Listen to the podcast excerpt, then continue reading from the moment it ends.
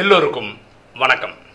இன்னைக்கு நம்ம பார்க்கக்கூடிய subject value people and time மனிதர்களுக்கும் நேரத்திற்கும் மதிப்பு கொடுங்கள்.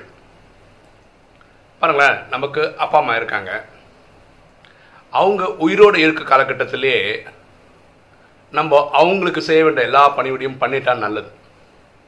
நிறைய பேர் நமக்கு இப்படி கூப்பிட்டு சொல்கிறாங்க இப்போ எனக்கு அப்பா அம்மா இல்லை. அவங்க நிறைய ஆசைகள் சொல்லியிருந்தாங்க. எனக்கு எனக்கு பண்ண முடிஞ்சுது. ஆனால் நான் பண்ணாமல் விட்டுட்டேன். இப்போ என்கிட்ட லட்சக்கணக்கில் கோடிக்கணக்கில் பைசா இருக்குது ஆனால் அவங்க இல்லை. நான் அதை செய்து முடிக்கிறதுக்கு இப்படி ஃபீல் பண்ணி சொல்கிறாங்க அப்புறம் நாளைக்கு நம்ம ரெக்ரெட் பண்ணுறதுக்கு பதிலாக வருத்தப்படுறதுக்கு பதிலாக அப்பா அம்மா நம்ம கூட இருக்கும் போதே அவங்களுக்கு நம்மளால் என்னென்னலாம் பண்ண முடியுமோ அதெல்லாம் செய்தால் ரொம்ப நல்லாயிருக்கும் ஒரு அனுபவம் சொல்கிறேன் பாருங்களேன்.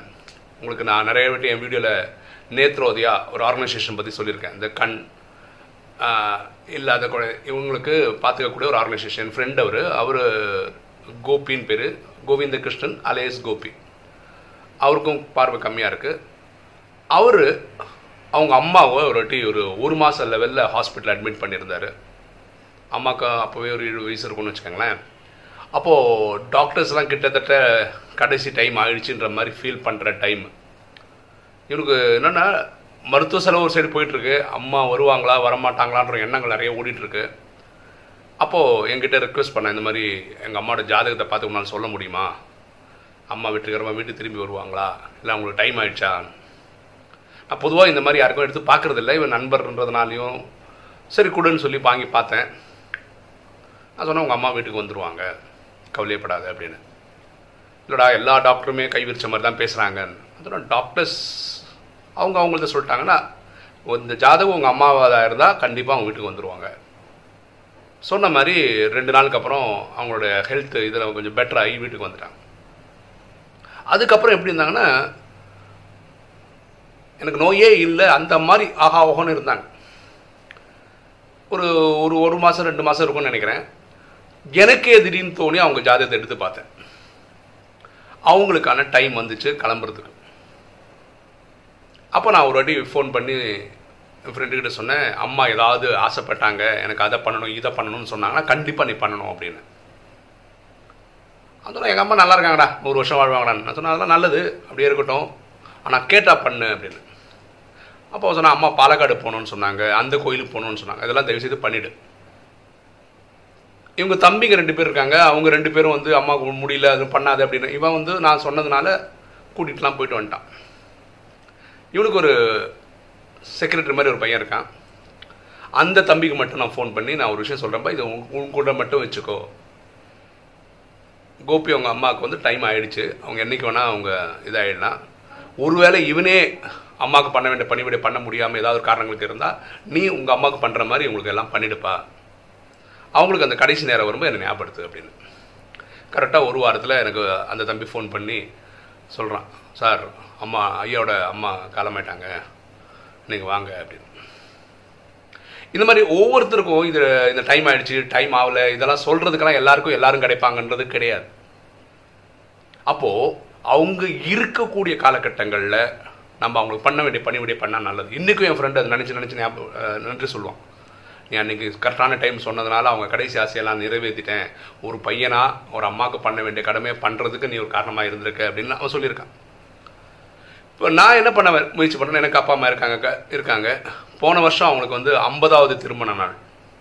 ஸோ அவங்கள கோயம்புத்தூர் கூட்டிகிட்டு போயிட்டு வந்தேன். இந்த வருஷம் எங்கள் அப்பாவுக்கு எழுபத்தஞ்சாவது பிறந்த நாள் கொண்டாட போகிறோம் செப்டம்பரில். அடுத்த வருஷம் எங்கள் அம்மாவுக்கு அம் எழுபதாவது வருஷம் கொண்டாட போகிறோம் இப்படி நான் வந்து ஒரு காரணம் கண்டுபிடிக்கிறேன். ஏதாவது ஒரு நிகழ்ச்சி நடத்துறதுக்காக. ஏன்னா அட்லீஸ்ட் அப்படியே சந்தோஷப்படுத்துவோமே. ஓகேவா ஸோ பேரண்ட்ஸ் இருக்கிறவங்க அப்பா அம்மா இருக்கிறவங்க தயவு செய்து அவங்களுக்கு செய்ய வேண்டிய பணிவிடைகளை கண்டிப்பாக அவங்க இருக்கிற காலகட்டத்திலே செய்யுங்க. அவங்களையும் சந்தோஷப்படுத்துங்க. ரெண்டாவது கணவன் மனைவி. பொதுவாக நம்ம பாரம்பரியப்படி கணவன்றவருக்கு மனைவியை விட வயசு அதிகம். இப்போ கணவர்கள் என்ன நினைக்கிறாங்கன்னா நம்ம தான் முதல்ல போயிடுவோம். இப்படி தான் இருக்காங்க. அப்படிப்பட்ட அப்படி தான் நடக்கணும்னு கட்டாயம் கிடையாது. ஆனால் அப்படி தான் என்ன அலைகள் ஓடுது. இந்த கணவர்களுக்கு இது தெரியுது. நான் போயிடுவேன் அப்படின்னா இவர் போயிட்டா அந்த மனைவிக்கு அவங்க இனி ஒரு பத்து இருபது வருஷம் வாழ்வாங்களா இருந்தால் அதுக்கான எல்லா சப்போர்ட் பண்ணி வச்சுட்டு போகிறது நல்லது. ஃபினான்ஷியல் சப்போர்ட் இப்போ பசங்க பார்த்துப்பாங்க. அப்படின்னு நம்புறதுக்கு பதிலாக இப்படி பண்ணி வச்சுட்டு போனால் நல்லது. அதே தான் நம்ம அப்பா அம்மாவுக்கு என்ன சொன்னோமோ அதே தான் எனக்கு முகப்பேர் ஈஸ்ட்டில் நான் கிளாஸ் எடுக்கும்போது ஒரு பெரிய ஒரு அறுபத்தஞ்சு வயசு இருக்கும். காலம்பர கிளாஸ்க்கு வந்தார். ஃபஸ்ட்டு டைம் வராரு. ஒரே அழ குழந்த மாதிரி அழகாரு. அவர் அழகுக்கான காரணம் என்னென்னா ஒரு ஒரு வாரத்துக்கு முன்னாடி அவங்க மனைவி சரீரம் விட்டுட்டாங்க இறந்து போயிட்டாங்க. அவங்க கடைசியில் எனக்கு அந்த கோயில் கூட்டு போங்க இந்த கோயில் கூட்டு போங்க எதுவுமே இவர் பண்ணதில்லை. காசு நிறைய இருக்குது இவர் என்ன நினச்சி அழறாருன்னா அவங்க கடைசி ஆசை நான் நிறைவேற்றலைன்ற ஒரு காரணம் இனி இருக்கிற காலகட்டம் நான் எப்படி வாழ்வேன்? அவரோட மனநிலை இப்படி தான் நான் தான் ஃபஸ்ட்டு போவேன் நான் தான் ஃபஸ்ட்டு போவேன் நினச்சிருந்தவர். இன்னைக்கு அவங்க முன்னாடி போயிட்டாங்க.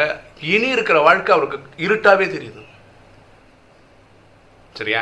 அப்போது மனைவின்றவங்க யார்? வேறொரு வீட்டிலேருந்து இந்த வீட்டுக்கு வந்த ஒரு பெண் கரெக்டா அப்போ அவங்க நம்மளை நம்பி வந்திருக்காங்க இல்லையா? அப்படி இருக்கும்போது அந்த அளவுக்கு அன்பு நீங்கள் பாராட்டும் பாராட்டும் இதை ஜோசியத்தை பற்றி என் ஃப்ரெண்டுக்கு சொன்ன மாதிரி ஒரு ராஜயோகியோட ஜாதகம் வந்து ஜாதக கட்ட மாதிரி ஒர்க் ஆகுறது இல்லை இது நிறைய வீடியோவில் சொல்லியிருக்கோம். இதை பற்றி நான் என்னோட என் பர்சனல் அனுபவம் சொல்கிறேன் பாருங்களேன். உங்களுக்கு தெரியும் நான் நாடி ஜோதிடம் ஒரு வீடியோ போட்டிருக்கேன்.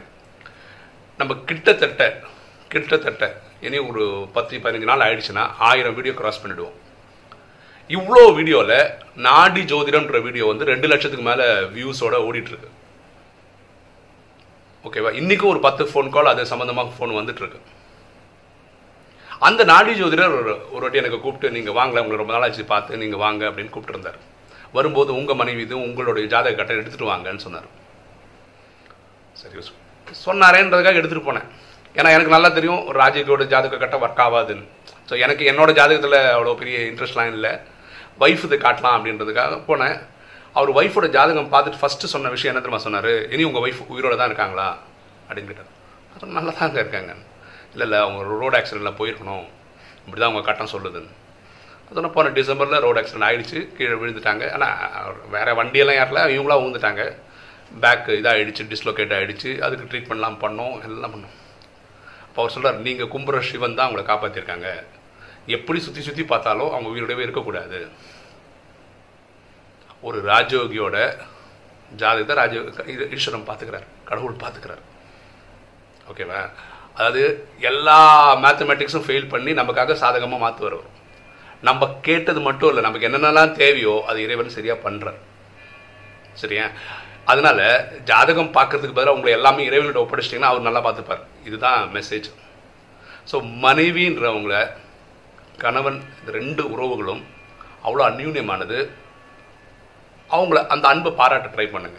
அவங்க உயிரோடு இருக்க காலகட்டத்தில் நல்லா சமைச்சாங்கன்னா ஒரு சர்டிஃபிகேட் கொடுங்களேன். என்னதான் இடம் குறைஞ்சா போயிட போகிறீங்க நல்லா இருக்குமா நீ பண்ண இட்லி? நல்லா இருக்குமா நீ பண்ண சாம்பார்? இப்படி சொல்லுங்களேன். அவங்கள சந்தோஷமாக படுத்துங்களேன்.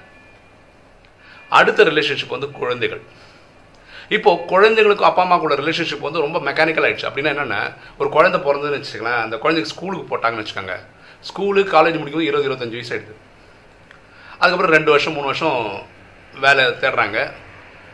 வேலை கிடச்சி ஒரு ஃபாரின் போயிட்டாங்கன்னா அவ்வளோதான் அப்பா அம்மாவுக்கும் டச்சே இல்லாத மாதிரி கல்யாணம் ஆகிடுச்சுன்னா அவங்களுக்கு ஒரு குடும்பம் ஆயிடுச்சு அப்பா அம்மாவோட கனெக்ஷன் அப்போ குழந்தைங்களோட ஞாபகம் என்ன தெரியுமா இருக்குது நிறைய வீட்டில் இப்படியும் பண்ணுற தாய்மார்கள் இருக்காங்க. அதாவது குழந்தைங்க ஈவினிங் வந்தால் அவங்களுக்கு வீட்டு டிவி சீரியல்லாம் பார்க்க முடியலன்றதுக்காக டியூஷன் லீவ் போட்டுறாங்க. அதாவது காலம் எட்டு மணிக்கு ஸ்கூலுக்கு போனால் குழந்தை எட்டு மணிக்கு தான் வீட்டுக்கே வருது. வந்து சாப்பிட்டு படுத்து தூங்க தான் முடியும். இது மாதிரி ஒரு மெக்கானிக்கல் எப்போ பார்த்தாலும் படி படி படி படின்னு சொல்லி அந்த குழந்தைங்களுக்கு அது மட்டும் தான் மனசில் இருக்குது அம்மா இதுதான் சொல்கிறாங்க படி படி படி படின்னு. அன்பு காட்டின மாதிரியே தெரியல. மார்க் குறையும் போது திட்டுறது அடிக்கிறது ஸ்கூல்லேயும் டீச்சர்ஸை தான் பண்ணுறாங்க வீட்லேயும் அப்பா அம்மா தான் பண்ணுறாங்கன்னு போது குழந்தைங்களுக்கு வந்து அப்பா அம்மா மேலே அன்பே போயிடுது. எக்ஸ்பெஷலி பெண் குழந்தை பெற்றவங்க என்ன பண்ணுறாங்கன்னா கல்யாணம் ஆன வயசு ஆயிடுச்சுன்னா குழந்தை கல்யாணம் பண்ணி கொடுத்தா அந்த குழந்தை வேற வீட்டுக்கு போயிடுது. அப்போ தான் இவங்களுக்கு அன்பு காட்டுற டைம் இருக்குது ஆனால் அந்த பொண்ணு இல்லை. நம்ம வீட்டில் இல்லை. அடுத்தவங்க வீட்டில் போயிடுச்சு. அந்த குழந்தை அங்கேருந்து வரணும்னா அவர் கணவர்கிட்ட பர்மிஷன் வாங்கிட்டு மாமனார் மாமியார்கிட்ட பர்மிஷன் அந்த மாதிரி. நம்மக்கிட்டே நம்ம குழந்தை இருக்கும்போது அன்பு காட்டக்கூடாதா? இதே மாதிரி தான் நண்பர்களும். ஸ்கூல்லேருந்து படிச்சிருப்பாங்க காலேஜில் படிச்சிருப்பாங்க வேலை விஷயமா நண்பர்களாக இருப்பாங்க. நான் இந்த விஷயத்தில் ஒரு நான் பண்ணுற ஒரு டெக்னிக் என்னென்னா நண்பர்களோட ஃப்ரெண்ட்ஸோடைய பர்த்டே ஆனிவர்சரி வெட்டிங் ஆனிவர்சரிலாம் வருது இல்லையா? இதெல்லாம் வந்து ஒரு கூகுள் கேலண்டர் ஒன்று இருக்குது அதில் நான் ஃபீட் பண்ணிவிடுவேன் அப்போ ஆட்டோமேட்டிக்காக அந்தந்த டைமில் அது வரும். ஒன்றும் இல்லை வாட்ஸ்அப்பில் விஷ் அனுப்பும் அவ்வளோதான் அவங்களுக்கு என்னென்ன ஞாபகம் வச்சு கூப்பிட்றாங்கல்ல ஞாபகப்படுத்துகிறாங்கல்ல இது ரொம்ப சந்தோஷப்படுறாங்க. சரியா? அப்போது நம்ம மனிதர்களுக்கும் நேரத்துக்கும் மதிப்பு தரணும். நம்ம அப்பா அம்மா நம்ம மனைவி நம்ம குழந்தைகள் நண்ப நண்பர்கள். ஸோ இவங்க கூட அன்பு பாராட்டணும். அவங்க இருக்கும்போது இதெல்லாம் பண்ணணும். அவங்க போனதுக்கப்புறம் வருத்தப்பட்டு பிரயோஜனம் கிடையாது. இது ஒவ்வொருத்தரும் இதை ஃபாலோ பண்ணாங்கன்னா லைஃப் நல்லாயிருக்கும். இதில் இந்த வீடியோ ஃபுல்லாக பார்த்தீங்கன்னா அன்பு பாராட்டுங்க உடனே நீங்கள் நினைக்கக்கூடாது பற்றில் போய் மாட்டிக்கணும். அது கிடையாது. இது ஒரு ஒரு தின் லைனு அது பர்ஃபெக்டாக இருக்கணும். சாமியார் மாதிரி வாழக்கூடாது. அப்படின்னா என்ன அர்த்தம்னா நான் தனியாக வந்தேன் தனியாக போக போகிறேன் அதனால் எனக்கு யாருக்கும் டச் அப்படி இல்லை. அன்பு பாராட்டி எல்லா குடும்பத்தில் எல்லாருக்கிட்டையும் பண்ண வேண்டிய கடமைகள் எல்லாம் ஒழுங்காக பண்ணுங்கள் ஆனால் ஒரு ட்ரஸ்டின்ற நிலையிலேருந்து பண்ணுங்கள் நான் ஓனர் கிடையாது. எங்கள் அப்பா அம்மாவுக்கு நான் ஓனர் கிடையாது. என் மனைவிக்கு நான் ஓனர் கிடையாது. என் குழந்தைக்கு நான் ஓனர் கிடையாது. இந்த புரிதலோடு இருந்தால் குடும்ப வாழ்க்கையும் ஆகா ஒவ்வொன்று இருக்கும். நம்ம வாழ்க்கைக்கும் ஒரு அர்த்தம் இருக்கும். ஒரு மீனிங்ஃபுல்லாக இருக்கும். ஒருத்தர் தவறிட்டாங்கன்னு வச்சுக்கோங்களேன் அப்பாவோ அம்மாவோ மனைவியோ குழந்தைங்களோ தவறி அப்போ கூட நம்மளால் பீஸ்ஃபுல்லாக வாழ முடியும். ஏன்னா இந்த ராஜயோக வாழ்க்கை புரிஞ்சதுனால. நானும் வந்தேன் நானும் போகாமல் போகிறேன் எங்களுக்கு ட்ரஸ்டியாக கொடுத்துருக்கிறாரு. மேற்பார்வை பார்த்துக்க சொல்கிறாரு நான் அதை பார்த்துக்கிறேன். எல்லாரையும் செய்பவர் செய்பவர் இறைவன் தான். நம்ம வெறும் கருவி தான் புரிஞ்சுக்கிட்டா நல்லாயிருக்கும். சரியா? யாருக்கு இந்த பேலன்ஸ்டு லைன் நல்லா தெரியுதோ அவங்க வாழ்க்கை லௌகீக வாழ்க்கையும் சரி அலௌகிக வாழ்க்கையும் சரி அது ஆன்மீக வாழ்க்கையும் சரி குடும்ப வாழ்க்கையும் சரி பீஸ்ஃபுல்லாக போகும். ஓகே இன்னைக்கு வீடியோ உங்களுக்கு பிடிச்சிருக்கும்னு நினைக்கிறேன். பிடிச்சிங்க லைக் பண்ணுங்கள் சப்ஸ்கிரைப் பண்ணுங்கள் ஃப்ரெண்ட்ஸுக்கு சொல்லுங்கள் ஷேர் பண்ணுங்கள் கமெண்ட்ஸ் போடுங்க. தேங்க்யூ